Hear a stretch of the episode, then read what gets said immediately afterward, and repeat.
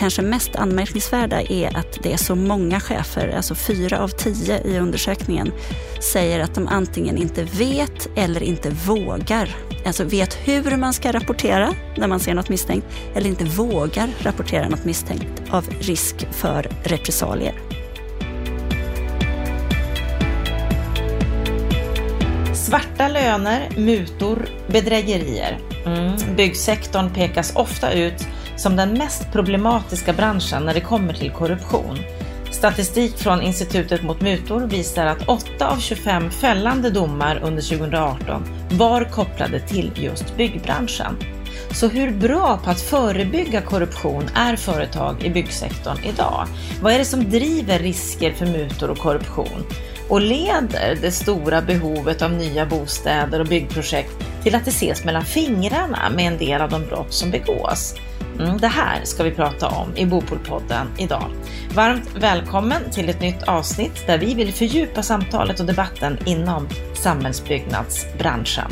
Och vi börjar som vanligt med veckans Aktuellt.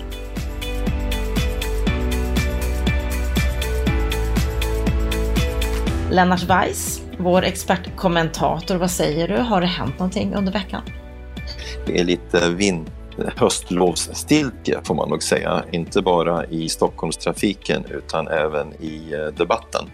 Men eh, som vanligt så finns det något litet fynd man kan göra och eh, under Sett och hört så på bostadspolitik.se så har vi lagt upp den reportageserie som Expressen har haft de senaste veckorna om krisen på bostadsmarknaden som rör kanske Eh, gruppen allra mest utsatta, de, de, de allra svagaste på bostadsmarknaden. Och det beskrivs, har beskrivits i, i, en serie reportage som handlar om hur mer välbeställda kommuner har valt att eh, flytta människor som eh, ligger på gränsen till hemlöshet eller bor i kommunernas sociala bostäder under väldigt eh, ska vi säga, dåliga omständigheter, ofta trångbodda och, och, i en socialt utsatt situation. Kommuner som alltså har valt att flytta det här problemet genom att skaffa bostäder i andra kommuner, typiskt sett landsbygdskommuner och på det sättet flyttat ett socialt problem och en kostnad förenad med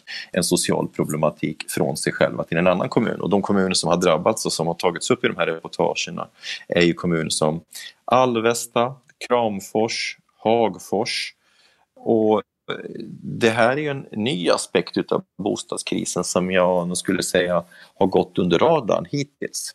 I den artikel som jag läser om just idag så har då Johan Löfstrand, Socialdemokraternas bostadspolitiska talesperson, valt att gå till storms mot det här och eh, kritiserar både den här typen av social dumpning som han eh, eh kallar det hela för, med social export, men han går också till storms mot att många kommuner inte vill bygga, inte bygger rätt sorts bostäder och eh, föreslår egentligen att, att staten ska skaffa sig starkare verktyg att styra kommunernas eh, bostadsförsörjningsarbete eh, så att måluppfyllelsen blir större. Men han manar också kommunerna till att bygga fler Eh, billiga bostäder. Och jag tycker det här är väldigt intressant. Jag tycker det är intressant i två delar därför att fenomenet som sådant är ganska nytt och inte, har hittills inte varit föremål för särskilt mycket debatt. Det tycker jag är det viktigaste som, som man ska uppmärksamma här.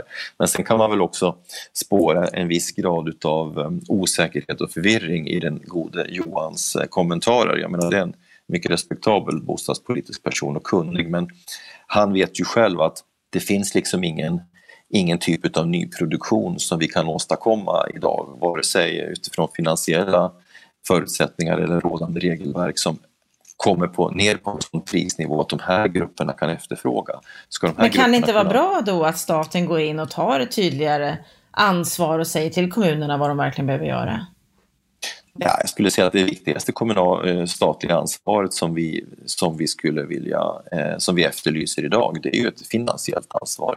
Därför att eh, jag skulle nog säga att kommunerna är nog i högsta grad benägna att ta itu med de här problemen om staten hjälper till med vad som ju behövs. Det är ett mycket, mycket bättre eh, bostadsbidrag. Det är ju i så fall stöd till att eh, anskaffa den här typen av särskilda bostäder som det ofta handlar om. Vi skulle behöva eh, ha stöttning till eh, eh, för, för att bygga, vad ska vi säga, få igång flyttkedjorna. Till exempel skulle ju staten kunna hjälpa till att vi bygger fler äldrebostäder så att befintliga bostäder i villaområden och annat frigjordes så att vi fick igång flyttkedjorna för barnfamiljer som i sin tur lämnade en lägenhet vidare till någon annan längre ner i kedjan så att säga. Va? Det finns massor med stat åtgärder som staten borde, bo, både borde göra och kan göra som man inte gör idag. Jag tycker det är lite för lättvindigt att bara peka finger åt kommunerna även om jag också ser att det finns kommuner som, som inte gör rätt för sig. Kommer den här eh, debattinlägget, kommer det att ge någon effekt tror du? Kommer det att fortsättas, den här debatten?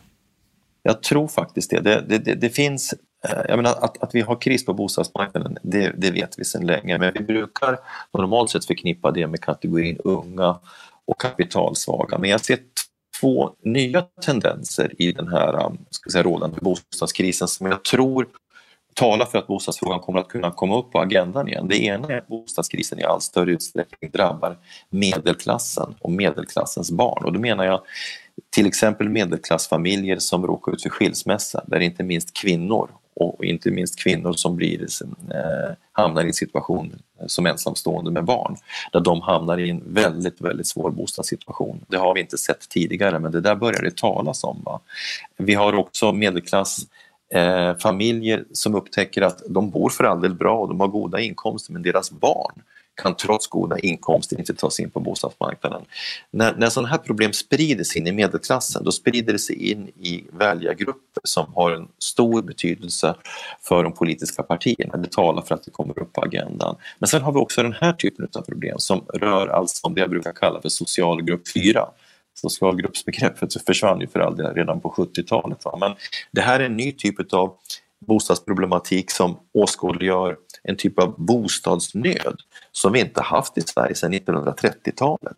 Och när det här gör sig påmint, då blir det genant för hela vår föreställningsvärld, föreställning om, om ett modernt välfärdssamhälle. Och det där börjar nu liksom få större omfattning och krypa på som ett, som ett eh, problem som politiken inte kan väja för. Så det är en ny dimension på bostadsmarknaden och eh, gör, tror jag, att eh, det finns förutsättningar att bostadsdebatten kommer upp igen på den politiska agendan, på den mediala agendan först och sen på den politiska agendan. Så där tycker jag att Expressen har gjort en väldigt viktig insats. Mm. Då får vi se hur mycket mer debatt det blir kring det här, troligtvis en hel del, om man tror på det du säger här, Lennart. Vi får återkomma till frågan mm. längre fram, förmodligen många gånger. Om en stund ska du få kommentera veckans samtal som handlar om korruption. Så vi hörs igen om en stund.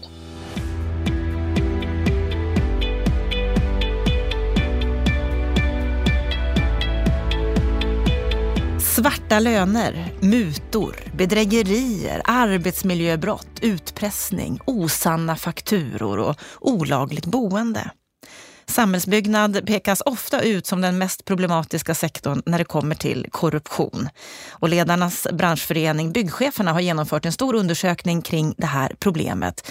De kallar rapporten Den blinda affärskulturen. Varmt välkommen till Bopolpodden, Kajsa Hessel. Tack så mycket. Vad är din sinnesstämning idag? Men just nu så känner jag mig nästan lite fnissig, får man säga så? Det är fredag, får man Ja. Det får man också säga. Ja. Det är ju inte den fredagen när programmet sänds, utan det här spelas ju in i förväg. Just det. Och vi, vi har precis pratat om gemensamma nämnare från tonårsperioden och då kommer ju det här fnisset. Så jag mm. tycker bara, ja, det känns bra. Och det kanske är bra att vi har den sinnesstämningen när vi ska prata om korruption Exakt i byggbranschen. Så, ja. du, det är inte ett så fnissigt ämne. Det är Nej. inte det, så vi kommer att bli mindre fnissiga efterhand här. Men för att börja med, med dig, Kajsa. Du är ordförande i Byggcheferna, som ju är ledarnas branschförening. De, de sista åren här så har du varit vd för projektledningsföretaget Projektgaranti. Du slutade där i våras när Projektgaranti köptes upp av Forsen och organisationen förändrades. Men från och med den 1 december nu så kommer du att tillträda som ny regionchef för Svekos installationskonsulter i Stockholm. Ja, det stämmer. Vad du har koll. Så är det. Det ska bli jättespännande. Ja, och det har du också sagt i en artikel här att det ska bli jättekul och ett spännande, en spännande utmaning. Det är ett häftigt bolag. Vad är det som är så häftigt? Det är flera saker, eh, men eh, dels eh, är det häftigt att det är ett jämställt bolag i en mansdominerad bransch. Ehm, det är också så att Sweco har en hållbarhetsprofil, inte bara på ytan utan verkligen jobbar med de här frågorna högst på agendan. Vilket jag tycker är eh, ja, helt nödvändigt, eh, men också väldigt coolt när man är ett så stort bolag som Sweco är. Så på vilket sätt tänker du göra skillnad där? Ja, exakt eh, så. Eh, det är ju en mycket bra fråga. Jag tänker att jag ska ta med mig allt jag har fått lära mig genom åren kring ledarskap framför allt. Och, eh, jag är beteendevetare i botten och blev chef väldigt tidigt och har varit det i olika branscher och olika positioner i nästan 20 år nu. Och det som jag brukar vara bra på det är att hjälpa individer och grupper och verksamheter att växa genom, genom människor. Och hur kom det sig att du kom till byggcheferna? För sedan två år tillbaka så är du ordförande för den här branschföreningen. Just det. Eh, ja, det, eh, det är ett bananskal som jag tycker att det mesta är i livet. Men när jag kom in i byggbranschen 2014 så, eh, så, så, blev jag nyförälskad. Jag tyckte att det var en fantastiskt meningsfull och spännande bransch att vara i. Och jag kände att det är så konstigt att jag inte har förstått det tidigare i mitt liv. Det är ingen som hade tipsat mig om byggbranschen medan jag växte upp och, och jobbade i de här andra branscherna. Eh, och i den vevan förstod jag också att det finns mycket frågor i, i, i byggbranschen som ligger mig varmt om hjärtan som vi behöver förbättra. Och vi kommer väl kanske in lite på det idag. Eh, och byggcheferna jobbar precis med de här frågorna. Så, så det var en matchning för mig. Och, och, även om du nu byter jobb här till Sweco så du kommer ändå fortsätta vara ordförande för byggcheferna? Det stämmer bra det. Det är, det är ett styrelseuppdrag som jag eh, hittills har lagt ganska mycket tid i men som jag måste lära mig att balansera nu då när jag börjar på Sweco här i december. Och ni har 16 500 medlemmar, allt från bygg, installations, anläggnings och fastighetsbranschen så det är ganska brett. Ja område. Och I våras så genomförde ni med hjälp av Novus undersökningen Byggchefsbarometern. Och det här är en undersökning som kommer att rapporteras i tre olika delar. Och den första delen rör ju just korruption som vi ska prata om nu. Frågorna utformade i samarbete med Institutet mot mutor. Varför har byggcheferna gjort en rapport om den blinda affärskulturen? Det kommer sig, den långa historien är att, det, att vi i många år har jobbat med jämställdhetsfrågan och då kan, då kan man fundera på hur hänger det ihop med, med korruption och eh, affärskultur. Eh, men i och med att vi har arbetat med jämställdhetsfrågan, alltså försökt se till att byggbranschens chefer speglar samhället vi har och inte rekryterar allt för snävt Eh, så har vi förstått att kulturen på våra arbetsplatser påverkar väldigt mycket. Och vår kultur generellt på arbetsplatserna kan definieras som en machokultur. Att det är, det är coolt att vara stark och, och ta risk och så vidare. Eh, och denna kulturen har motverkat att vi, att vi har haft svårt att få kvinnor att bli attraherade av den här branschen. Så när vi började ta i kulturfrågan så såg vi också att det är inte bara det att det är svårt att hitta ett brett perspektiv på vilka vi rekryterar så länge vi har den här kulturen. Det är också en kultur som medför att du tar risk bland annat eh, när du gör affärer. Eh, och också i övrigt är skadlig för till exempel eh, säkerheten. Vi kan se att det finns en koppling mellan olyckor och machokultur. Och i detta så kände vi, om vi backar tillbaks till, alltså branschen är så fantastisk men omvärlden har inte alltid eh, en känsla av det för att alla våra problem liksom överskuggar det här fantastiska. Så sa vi att nu gör vi en byggchefsbarometer. Vi frågar våra medlemmar som är ungefär hälften av branschens chefer, så det är ganska många. Eh, hur de ser på affärskultur, hur de ser på jämställdhet och mångfaldsfrågor och även säkerhetskulturen för att sen kunna mäta och följa upp det här varje år och förhoppningsvis se en förflyttning i de här frågorna. För vi behöver komma till rätta med de problemen. De är för kritiska för att branschen ska få det rykte den förtjänar. Men det här med, med korruption, det är ju inte ert vanliga område. Nej, precis. Så vi, vi är nybörjare på det området, men vi kunde, eftersom vi ser den här kopplingen till kulturen så känner vi att det är viktigt för oss att först belysa de här frågorna och sen också titta på vad kan branschens chefer på alla nivåer om detta? Hur, hur väl förberedd är man när det sker någonting skumt eller misstänkt kring affärskulturen på, på våra arbetsplatser?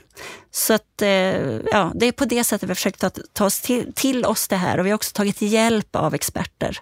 Eh, just vad gäller den här rapporten har vi gjort det tillsammans med Institutet mot mutor som jobbar med de här frågorna branschöverskridande. Och gör det dagligen. Yes. Vad, vad skulle du säga, varför ligger byggnadssektorn i topp när det gäller just korruption? Eh, ja, eh, det, det finns ju flera anledningar det rör sig väldigt mycket pengar i vår bransch. Vi, vi är en transaktionsintensiv bransch. Det är en del. En annan del är att de varor och tjänster som vi eh, håller på med, de är av värde för egentligen vem som helst. Alla, alla behöver ett kylskåp eller virke till sin sommarstuga. Eh, och ett tredje skäl kan vara att den är, det är en väldigt projektintensiv bransch. Det betyder att det finns eh, många tillfälliga strukturer som medger korruption. Förstår du vad jag menar då? Ja, att det är lättare helt enkelt. Ja, men precis. Mm. Och vi träffas också. Alltså det är väldigt många människor som, eh, som flödar i olika projekt i branschen. Det är inte så att jag går till jobbet och så träffar jag dig varje dag och några till kollegor, utan jag går till jobbet på måndagen och då träffar jag några från andra bolag eller från eh, ja, beställarsidan eller underentreprenörer. Och, och det gör att det är lättare att mörka korruptionen menar du? Det skapas fler tillfällen till korruption och säkert lättare att mörka. Absolut. Hur bra skulle du säga att företagen själva är på att ta tag i den här frågan, att förebygga korruption? Eller struntar man i det? Eh, ja, om, om, om vi lyssnar på vad Institutet mot mutor säger så finns det sju kriterier egentligen som som måste finnas på plats för att man ska kunna eh, ha en korruptionsfri miljö. Eh, och de kriterierna har vi ställt frågor kring i den här undersökningen. Och då kan man se att branschen, företagen, verkar vara bra på att hantera, alltså förebygga korruption på vissa av kriterierna och riktigt usla på andra. Och vad är man usel på? Eh, ja, dels det är egentligen fyra, så som vi har försökt förenkla det, det är fyra kriterier som, som vi inte tycker att man får godkänt på. Det kanske mest anmärkningsvärda är att det är så många chefer, alltså fyra av tio i undersökningen, säger att de antingen inte vet eller inte vågar. Alltså vet hur man ska rapportera när man ser något misstänkt eller inte vågar rapportera något misstänkt av risk för repressalier. Eh, och det, det är väl det, det absolut mest... Det, det, det sticker ut mest. Eh, Förvånade det dig att det var ja, på det här sättet? Ja, men det tycker jag nog eh, att det gjorde. Särskilt det här att man är rädd för att rapportera, ofta till sin närmsta chef då, om man misstänker att något är lurt eh, i en transaktion eller i, ja, i ett projekt. Eh, det, det, det, ja, men jag blir nedslagen av att höra det. Eh, för det betyder att vi, att vi har lite kvar att jobba med. Och vad var det fler områden som ni såg var, var problematiska? Ja, dels var det det. Sen har vi ett annat område där många företag är bra på att göra riskanalyser företagsövergripande. Vad finns det för risker i vår verksamhet eh, som, som kan bidra till korruption? Eh, men man glömmer av att göra den här analysen när man ska starta ett projekt. Och igen, vår bransch är så projektintensiv så att, eh, och det är i projekten många av de här tillfällena ges.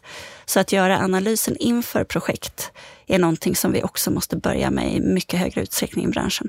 Och likadant när en incident har skett, att följa upp den för att lära sig och kunna ta med sig det in i riskanalysen nästa gång är vi också alldeles för dåliga på. Och nu tror jag att jag har räknat upp tre kriterier och då har vi det fjärde kvar. och det är att eh, involvera cheferna på alla nivåer. För där kunde vi också se att det var stor skillnad i svaren från de som var på företagsledande nivå eh, och de som är på första linjens nivå, alltså i vår bransch mycket arbetsledare. Då. Arbetsledarna har dålig koll på de här frågorna, känner inte att de har fått information om dem och vet inte riktigt hur de ska agera. Medan företagsledningen är frustrerade över att policies och regelverk inte följs i hela organisationen, men har mycket väl, eh, alltså de har stor koll, mycket kunskap inom området. Så det finns ett glapp. Mm. Är det vanligt att man har policies kring det här, ja. hur det ska hanteras? Ja. Så policyerna finns där, men de blir en pappersprodukt? Ehm, I vissa fall och i andra fall kanske inte. Det kan ju också vara så. Det är svårt att... Det, ja, jag, jag tolkar ju de här resultaten nu när vi pratar. Men jag tycker att jag ser att eftersom det är sån stor skillnad i svaren mellan första linjen och företagsledningen. För det första har vi inte gjort korrelationen så vi kan se att det här är människor som jobbar på samma bolag. Så får man vara tydlig med.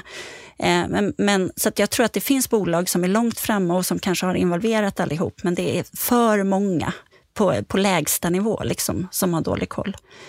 Det leder mig att tro att det finns en del policy som blir pappersprodukt. När ni släppte den här rapporten nu för en kort tid sedan så sa du så här i en artikel att i svaren från undersökningen så anar jag en vanmakt hos de högsta cheferna. Mm. Finns den här känslan av att det här är ett så stort problem att det är över huvudet på mig, jag klarar inte av att hantera det? Ja, alltså det är också intressant att få lov att läsa de här fritextsvaren.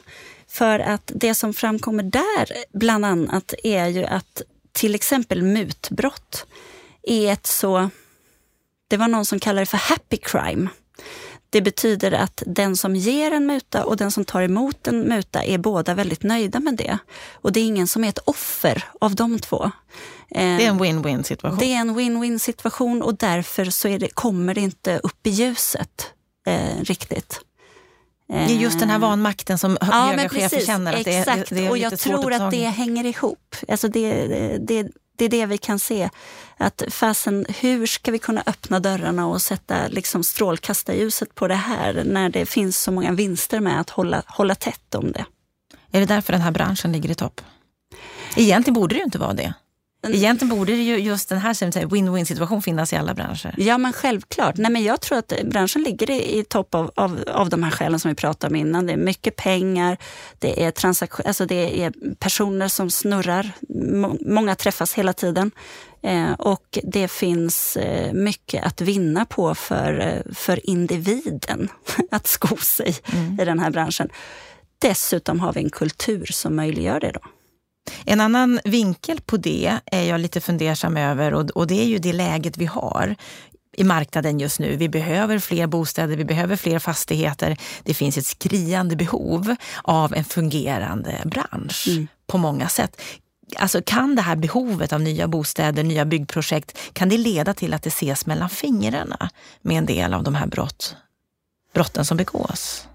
Det hoppas jag verkligen inte. Eh, för att eh, det är inte bara förödande för just eh, den verksamhet som utsätts för det här, utan det är ju förödande för hela förtroendet för vår bransch.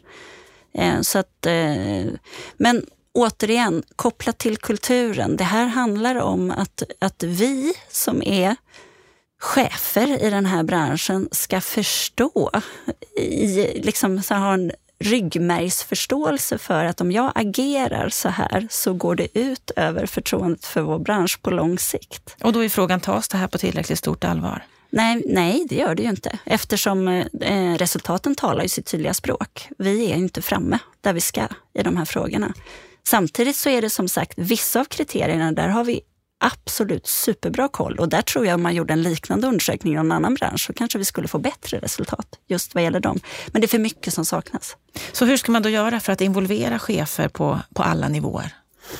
Eh, ja, det här pratar vi om inom byggcheferna väldigt mycket nu och det vi har kommit fram till är att vi, vi behöver börja prata mer om konkret, vad är korruption? Eh, till exempel vänskapskorruption lika förödande som något annat. Nu är det mutbrotten syns ju i statistiken, men vänskapskorruptionen är inte lika lätt att upptäcka. Eh, och, eh, så utbilda oss på konkreta case i vardagen när det här händer. Är det rätt eller fel? Hur ska jag tänka kring det? Eh, så, så det behöver vi göra mer av.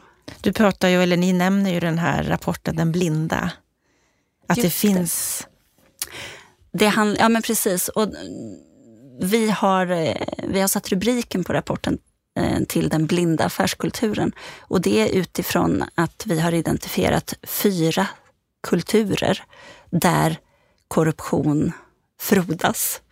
Eh, och vi har bett cheferna eh, svara på frågor om vilken eller vilka av de här kulturerna de känner igen. Spe alltså, hur är det på mitt arbete? Och då är det så många som 60 procent som menar att hos oss så är jag helt övertygad om att vi inte har några mutor, vi har ingen korruption. Eh, eh, jag litar på mina kollegor och vi behöver egentligen inga regelverk på det här området för att vi, ja, vi har så stor tillit till varandra. Samtidigt så säger de, men jag är inte naiv, jag förstår ju att det finns någon annanstans. Och då kan man tänka, det är jättebra. Men enligt Institutet mot mutor så är detta eh, förrädiskt. För att då har vi nästan som för mycket tillit i organisationen och då blir vi blinda för det som sker för att vi är så säkra på att det inte sker. Så att där behöver vi stötta upp mycket mer med, med regelverk och öva på de här regelverken och dilemmadiskussioner och, och som jag sa innan, de här analyserna och eh, utvärderingen. Vilka fler typer av kulturer har ni sett? Eh, tyst arbetskultur eh, är en av dem där, eh, som kännetecknas av att vi inte pratar om jobbiga saker på vårt jobb. Pratar vi inte om jobbiga saker så är det också lätt att komma undan med den här typen av frågor. Eh, effektivitetskultur är en av de andra. Det vill säga eh, resultatet går före allt annat. Når vi bara det här målet som vi har satt upp så behöver vi inte göra rätt på vägen. Och den tredje är informell regelkultur. Eh, vilket betyder att vi har regler som är formella men de följs inte för att vi har en informell kultur och då vet alla att ja, ja, de där reglerna finns, men på det här stället gör vi på det här viset. Där kan också de här bitarna frodas. Och blir de här fyra kulturerna då som ni har identifierat, blir de starkare underbyggda av att det finns en machokultur i botten? Ja, absolut. Eh, absolut är det så. Eh, och, och det ser vi när vi studerar machokulturen att, eh, att det, ja, det handlar om eh, framför allt det som underbygger korruption och mutor är det här att jag ensam är stark och det är okej okay att jag skor mig. Det är egentligen de två drivkrafterna eh, som ligger. Hur skulle du säga att den, den typiske mutbrottslingen ser ut? Eh, ja, men det vet vi. Eh, om man tittar på mutbrott i Sverige så, eh, så är genomsnittsmutbrottslingen en man i 50-årsåldern. Och han, både givaren och tagaren av den här mutan, jobbar inom eh, privat sektor. Man, man 50-årsåldern jobbar ja. i privat sektor. Det är ganska många. Ja. ja, just det. Precis. Och särskilt i vår bransch. Där kanske vi har ytterligare en anledning till att vår, vår bransch ligger i topp. Då. Men ja, det hänger ihop förstås. Och det finns många saker som eh, kan ingå i korruption. Vad är den vanligaste? Eh, Mutan? eller? Ja, pengar. Det, det, handlar om pengar i de allra flesta fall. Eh, det handlar också om eh, nöjesresor förklädda till tjänsteresor. Det handlar om gåvor och rabatter och eh, renoveringar. Det är väl de vanligaste. Mm. Alltså det du målar upp det är ju en ganska mörk bild. Ja. En bransch som lider av en machokultur, det vet vi, det har vi pratat om många gånger, men det är många som ju vill förändra den. Ja. Ser du att det, att det går åt rätt håll? Finns det någon ljusning för det här? För ni har ju nyss gjort den här undersökningen. Ja. Um, Ja, på det här området är vi som sagt precis i starten i vår egen inlärningskurva. Så, att, så att där har jag svårt att, att, att ge någon personlig reflektion över om det går åt rätt håll. Men man ska samtidigt komma ihåg att Sverige som land, vi ligger ju väldigt långt framme i de här frågorna. Så att i en internationell jämförelse så ser det ju ljust ut för Sverige. Men vi har mycket kvar att arbeta med om vi tittar nationellt och jämför oss med andra branscher. Så vad ser du är det viktigaste för, för branschen att göra? Om man är ett bolag i den här branschen, vad borde man ta tag i? Eh, ja, men det, hand, det handlar framför allt om att börja, eh, att börja utbilda sig i de här frågorna. Grundläggande utbildning, precis som vanligt. Det finns ju inga genvägar. Eh, men också titta på de här sju kriterierna och se, har vi på fötterna vad gäller de här sju? Ja, då, då, då har vi gjort ett riktigt bra arbete. Och när det gäller er som, som branschorganisation, vad kommer ni sätta fokus på framöver? Eh, gentemot våra egna medlemmar så sätter vi fokus på precis det här som jag sa alldeles nyss. Utbildning, reflektion, samtal, lyfta upp när jag, när jag står inför det här i vardagen. Hur ska jag tänka då? Eh, när det gäller eh, våra politiker så försöker vi prata om att vi behöver en visselblåsarfunktion. Gärna en som är branschöverskridande där man kan rapportera in dem. Och det finns ju på olika, alltså Skatteverket har någonting och, och alltså, det beror lite på vad, vad det är för något man visselblåser om. Men, men vi ser att nu kommer det EU-direktiv eh, som gör att alla bolag över 50 anställda kommer att behöva upprätta visselblåsarfunktioner och vi skulle vilja att man snabbar på den processen i vår bransch för vi ser att det, det, det ger en trygghet i de här frågorna. Sätter vi tillräckligt fokus på de här frågorna tycker du? Nej, absolut inte, eftersom det fortfarande finns. Det, och finns det, i hög utsträckning? Ja, det gör det ju. Något annat som du känner att det här borde, borde politikerna ta tag i? Jag tycker, jag tycker att just nu så gör politikerna ett bra jobb i alla etiska frågor inom samhällsbyggnad. Man, eh, man är tydliga kring eh, trakasserier, sexuella trakasserier och annat sedan metoo. Eh, man jobbar väldigt målmedvetet för att minska olyckorna i vår bransch. Eh, och, och, man tar också tydligt ställning i, i de här eh, mutbrottsfrågorna. Så att, eh, så att jag känner att eh, fortsätt så, helt enkelt. Bra jobbat! När ni släppte den här eh, rapporten så sa du också så här, att så här kan vi inte fortsätta ha det. Vi måste inse att mutor och korruption inte bara drabbar andra. Det är något som jag, du och alla våra kollegor i branschen alltid är i riskzonen för. Hur få upp någon slags form av sense of urgency kring det här? Ja, Eh, ja, precis. Jag tycker, personligen tycker jag att det är svårt för att vill vi piska eller vill vi köra morötter i en förändringsprocess? Det måste finnas en balans här.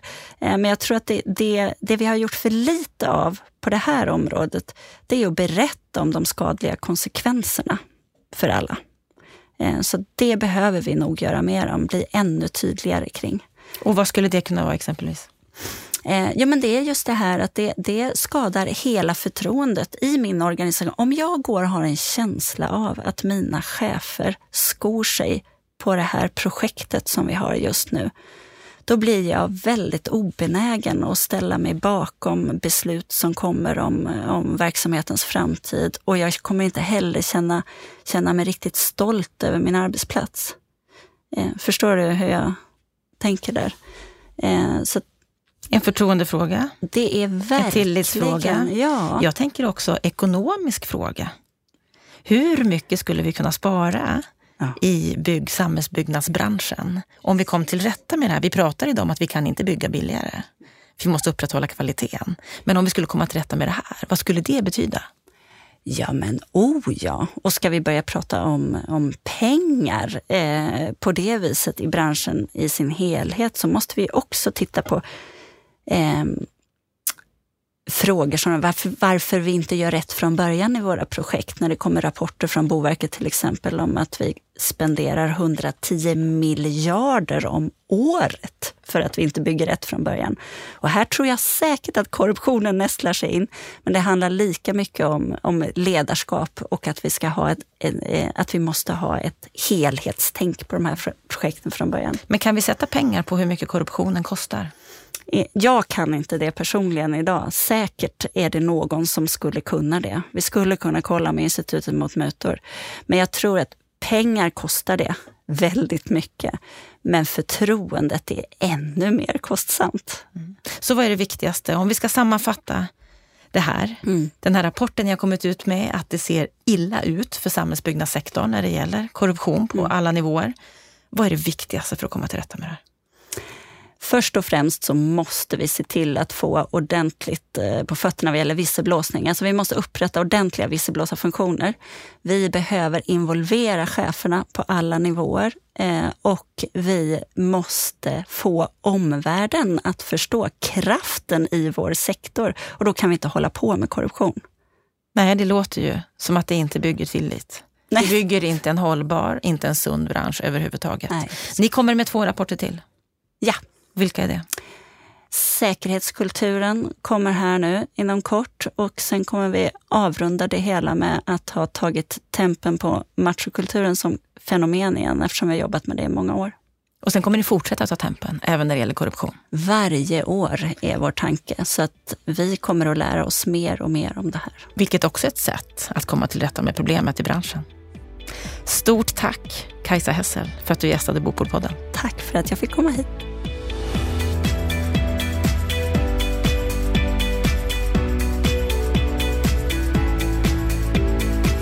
Ja, nu har vi hört här Kajsa Hessel beskriva deras undersökning kring problemet om just korruption, den blinda affärskulturen som deras undersökning kallas. Vad säger du om samtalet Lennart? Ja, det är ett viktigt och angeläget ämne men det blev ganska brett eh, i det här samtalet och gjorde det lite svårt för mig att få grepp på därför att vissa företeelser som Kajsa tar upp skulle jag ju hellre lägga under rubriken arbetsmarknadskriminalitet. När vi, om vi pratar om svarta löner, skattefusk, penningtvätt har ju inte, alltså det är klart att man kan säga att det kan finnas kopplingar till korruption men med korruption menar man ju normalt sett bestickning, det vill säga man ger någon eh, hjälper någon med en tjänst eller med ett penningbidrag eller, eh, eller med en gåva som gör att man kommer i en fördelaktig ställning i samband med en affärsuppgörelse. Det är ett problem som man gärna ska, kan isolera och bör isolera och diskutera för sig. Men det som en ganska stor del av samtalet tog upp, det var det jag hellre skulle kalla för arbetsmarknadskriminalitet och som ju har ökat under senare år, som inte minst vi i Veidekke har uppmärksammat och, och, och för en nästan daglig kamp mot. Men det gör vi ju genom att begränsa underentreprenörskedjorna därför att ju längre, ju längre de blir desto svårare blir det att få grepp på Eh, hur företagen jobbar i den här kedjan. Vi gör det genom att jobba med mycket, mycket rigorösare leverantörsbedömningar och så. Och det här är ju ett problem som vi har ett visst fokus på idag, inte tillräckligt enligt min mening, men, men Gränspolisen, Migrationsverket, Arbetsmiljöverket och andra, Skatteverket inte minst, ser ju att det här problemet har växt. Och det måste vi göra någonting åt för att inte branschen som sådan ska, liksom, den seriösa delen av branschen ska bli utslagen av oseriösa företag. Det tycker jag man måste isolera. Sen finns det en annan typ av problem som hon tar upp som rör korruption. Och Alltså där är ju min bild, jag har inte tagit del av utav själva enkäten, men där är ju min bild att det som Kajsa tar upp, alltså aspekter utav det som man kan kalla för wining and dining, att man bjuder på resor, att man bjuder på flotta middagar, små och, eller större gåvor, rabatter tog hon också upp. Det var sånt där som jag hörde talas om när jag kom in i branschen på 1990-talet. Men, men som jag skulle säga att branschen tog, eh, tog itu med då och, och idag så kan jag säga att jag blir aldrig bjuden på några middagar utav det slaget eh, i den verksamhet jag är idag. Och om Men pengar sa hon ju var den största mutan. Ja, jag känner, alltså det, det, nu är det här en väldigt stor bransch. Vi ska ha klart för oss att i den här branschen så har vi 100 000 registrerade företag, men 60 000 av dem är enmansföretag. Det är bara 100 företag som har 100 anställda eller mer. Så jag skulle säga i det här toppskiktet utav branschen, de, de större företagen som vi brukar förknippa med branschen, så skulle jag säga att i generell mening så skulle jag nog säga att det här är ett, ett ja, inte särskilt utbrett problem. Jag borde själv i fall, som är i branschen, höra talas om det där eh, i, i större eller mindre utsträckning. Inte minst via eh, fackliga eller människor på lägre nivå och så vidare. Va? Men, men jag ska inte säga att vi är förskonade ifrån det därför att hon tar ju upp ett par aspekter utav branschen som är värda att uppmärksamma. Hon tar ju upp strukturer. Va? Hon tar ju till exempel upp att vi är vi jobbar med platsbaserade, projektbaserade projekt som, som startar och så har de en början och ett slut, ofta på två, tre år. Och under den tiden så sätts det samman så att säga en tillfällig fabrik med människor som inte har känt varandra förut. Ja, det är klart att det kan förekomma saker, men jag kan säga att vi har under de här åren jag har jobbat på Veidekke kanske haft en handfull fall där vi har upptäckt saker, där vi har också där vi har avskedat människor på grund av olämpligt beteende eller ren kriminell verksamhet. Va? Men det, det är sett i den stora helhetsbilden väldigt, väldigt ovanligt. Det, men om man tittar på institutet, nej, men om man tittar på Institutet mot mutor så visar det sig att 8 av 25 fällande domar förra året, 2018, var just kopplade till byggbranschen. Så det är ja, men vad var det för domar? Ja, det kanske vi inte ska fördjupa oss i nu, men, men tror du att branschen gör tillräckligt för detta? Det finns en risk i den här debatten att man, att man eh, silar myggor och sväljer elefanter. Jag, jag, skulle gärna vilja följa upp de där åtta domarna och se vad de faktiskt handlar om. För jag menar att det finns vissa strukturer som jag skulle säga vi inte pratar om alls, men som teoretiskt sett i varje fall öppnar för korruption i en skala som vi inte ens har på radarn. Jag menar, för att ta upp två exempel och det rör tyvärr eh, återigen de offentliga beställarna. Vi har någonting i Sverige som vi kallar för markanvisningar, alltså kommunerna äger mark och för bostadsförsörjningen så, så anvisar de mark till, till eh, eh, i direktanvisningar till intressenter, till projektutvecklare de flesta kommuner där man jobbar med markanvisningar sker detta under den politiska nivån, det vill säga markanvisningen sker på tjänstemannanivå där man tilldelar, ofta efter väldigt oklara kriterier, markanvisningar till företag. Stockholm är ett sån, eh, sånt exempel och jag, jag, kan väl säga så här att jag vet inga exempel på korruption. Jag har inte ens anledning att misstänka det i något enskilt fall. Men den typen av processer, när man hanterar väldigt, väldigt stora värden och Eh, beslutsprocesserna inte är transparenta öppnar för en typ av korruption som är problematisk. Vi kan ta den här aktuella upphandlingen som SL har gjort med, med China Railways. Jag påstår inte att det förekommer korruption där också, men jag tycker själv att det är väldigt märkligt hur man kan ha en upphandlingsenhet inom SL som kan helt självständigt ta beslut om upphandlingar i mångmiljardklassen utan att det någonsin går upp till prövning eller ens beslut på politisk nivå. Så att det finns strukturer i termer av den här oerhörda fragmentiseringen. Men det finns också strukturer som rör sambandet offentligt-privat. Det, finns, eh, det, handlar om, det finns strukturer som handlar om på vilken nivå och med vilken grad av genomlysning och transparens som man, som man fattar beslut. Och jag skulle hellre se att man får upp den typen av frågor till debatt. Därför att strukturer kan man diskutera, man kan synliggöra det och man kan vidta åtgärder. Där saknar jag eh, en, en tydlig debatt. Det hamnar tyvärr istället väldigt mycket på den här lite svepande debatten om branschens machokultur. Jag ska inte säga annat än att det finns fortfarande drag av det, men vi vet också att på arbetsplatser där vi i större utsträckning får in kvinnor, och det börjar vi faktiskt få i ganska hygglig utsträckning även ute på byggena. Kvinnorna är i kraftig minoritet, men det räcker med att vi får in några så, så, så försvinner de här avarterna som vi kände igen eh, som någon sorts normalläge för några år sedan med eh, bilder och, och språk och, och, så vidare. Va? Det, det, Men kan det, det också bidra då till att, till att den här brottsliga delen med korruption och så vidare kan minska? Ja, alltså äh, återigen, att, att dra likhetstecken mellan machokultur och brottslighet tycker jag blir tämligen löjligt, ärligt talat. Va? Det, det machokulturen handlar om genusfrågor, om en annan typ av eh, nedärvda värderingar. Att, att, att machokultur rent allmänt skulle leda till ett ökat riskbeteende, det låter lite som en här, ovetenskaplig herrmålsteori om jag får uttrycka mig så. Va? Utan det gäller någonstans att sortera i den här debatten så att den inte blir för ytlig eh, och för svepande därför att det finns också en risk att man liksom med en alldeles för svepande analys, speciellt när diskussionen förs mellan två kvinnor va, som var i det här samtalet, att alla män är onda, alla män är liksom eh delar av en machokultur som skapar eh, osunda, som får osunda effekter. Så ser det faktiskt inte ut idag. Vi lever i ett mycket, mycket mer jämställt samhälle idag än för 20-30 år sedan. Men, Men de strukturproblem här, som du lyfter? Jo, med det sagt så finns det naturligtvis kvarvarande problem och det är därför jag menar så här. Det är viktigt att man är precis i den här diskussionen och inte så himla svepande. Man måste skilja liksom på organiserad kriminalitet som tar sig uttryck som arbetsmarknadskriminalitet, medvetet skatteundandragande, medveten rekrytering av svart arbetskraft och, och, och den här typen av exempel som handlar om gåvor eller resor eller rabatter. Det är helt olika saker. De, de, är väsentliga både och, men att blanda ihop det och se det som en del av samma problematik, det blir inte riktigt seriöst för mig. Men det kanske innebär att debatten borde fortsätta. Vi måste ja, fortsätta prata ja, om den för att komma till rätta med den. Absolut, Anna. Det är inte så att mina eh, invändningar här rör behovet av en debatt eh, i generella termer. Det gör det inte alls, utan faktum är att det här är frågor som vi diskuterar ofta utifrån den värdegrund som vi har i vårt företag. Men, men det gäller ju inte bara Veidekke utan jag är säker på att den här typen av diskussioner finns inom Erlandsson Bygg och Serneke och andra eh, Sweco eh, som en, en, annan gren av branschen, arkitektföretag. Den finns i alla typer av etablerade företag. Så att jag skulle säga att vi har passerat det stadiet där, där, vi pratar om problemen som är kopplade till bjudresor och gåvor. Det, det har vi passerat sedan länge.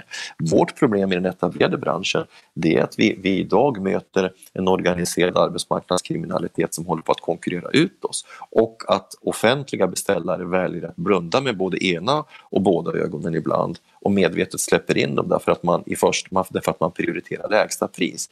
Det är en typ av problem som gör oss både förbannade och oerhört bekymrade över branschens framtid och då tycker jag att liksom, eh, då måste man sortera lite i den här debatten så att inte genusfrågor på en arbetsplats hamnar i samma viktklass som penningtvätt. Det, det, det, är äpplen och päron och ska behandlas som äpplen och päron. Det är fortfarande frukt och därför så ska det diskuteras som frukt. Men man måste sortera och vikta för att det ska bli en bra debatt. Och det gör att vi förmodligen får anledning att återkomma till just den här frågan. Stort tack för din kommentar nu, Lennart. Tack. Det var allt från Bopolpodden för den här veckan. Gillar du det du hör så sprid gärna våran podd och kontakta oss gärna på podd.bostadspolitik.se. Och med det så önskar jag dig en riktigt skön helg och en trevlig vecka.